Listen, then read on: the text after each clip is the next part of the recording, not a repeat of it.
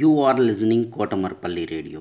Children's Day special storytelling and poems reciting competition in English, Hindi and Telugu is being organized by National Council for Teacher Scientists, NCTS India, Lokmark Foundation, ELTA, Warangal Urban and Kotamarpalli Radio for students 3rd class to 10th class. Any student in India can participate.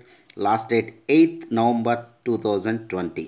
Further information, contact Mrs. Umarani through email cdays2020@gmail.com cdays2020@gmail.com. Don't forget to enroll. Namaste everyone.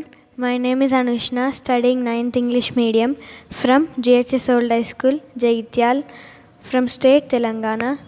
Now I want to say a poem on daffodils.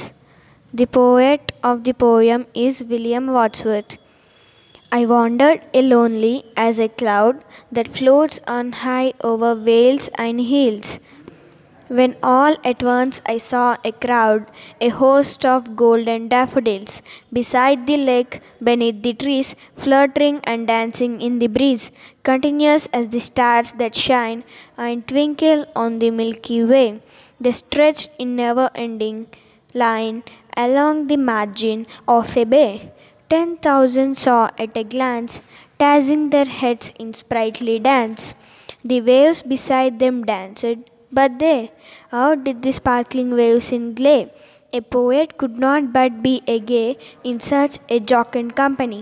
I gazed and gazed, but little thought what will the show me had brought.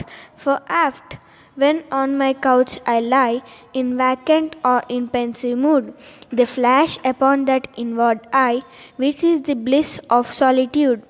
And then my heart with pleasure fills and dances with daffodils. Thank you.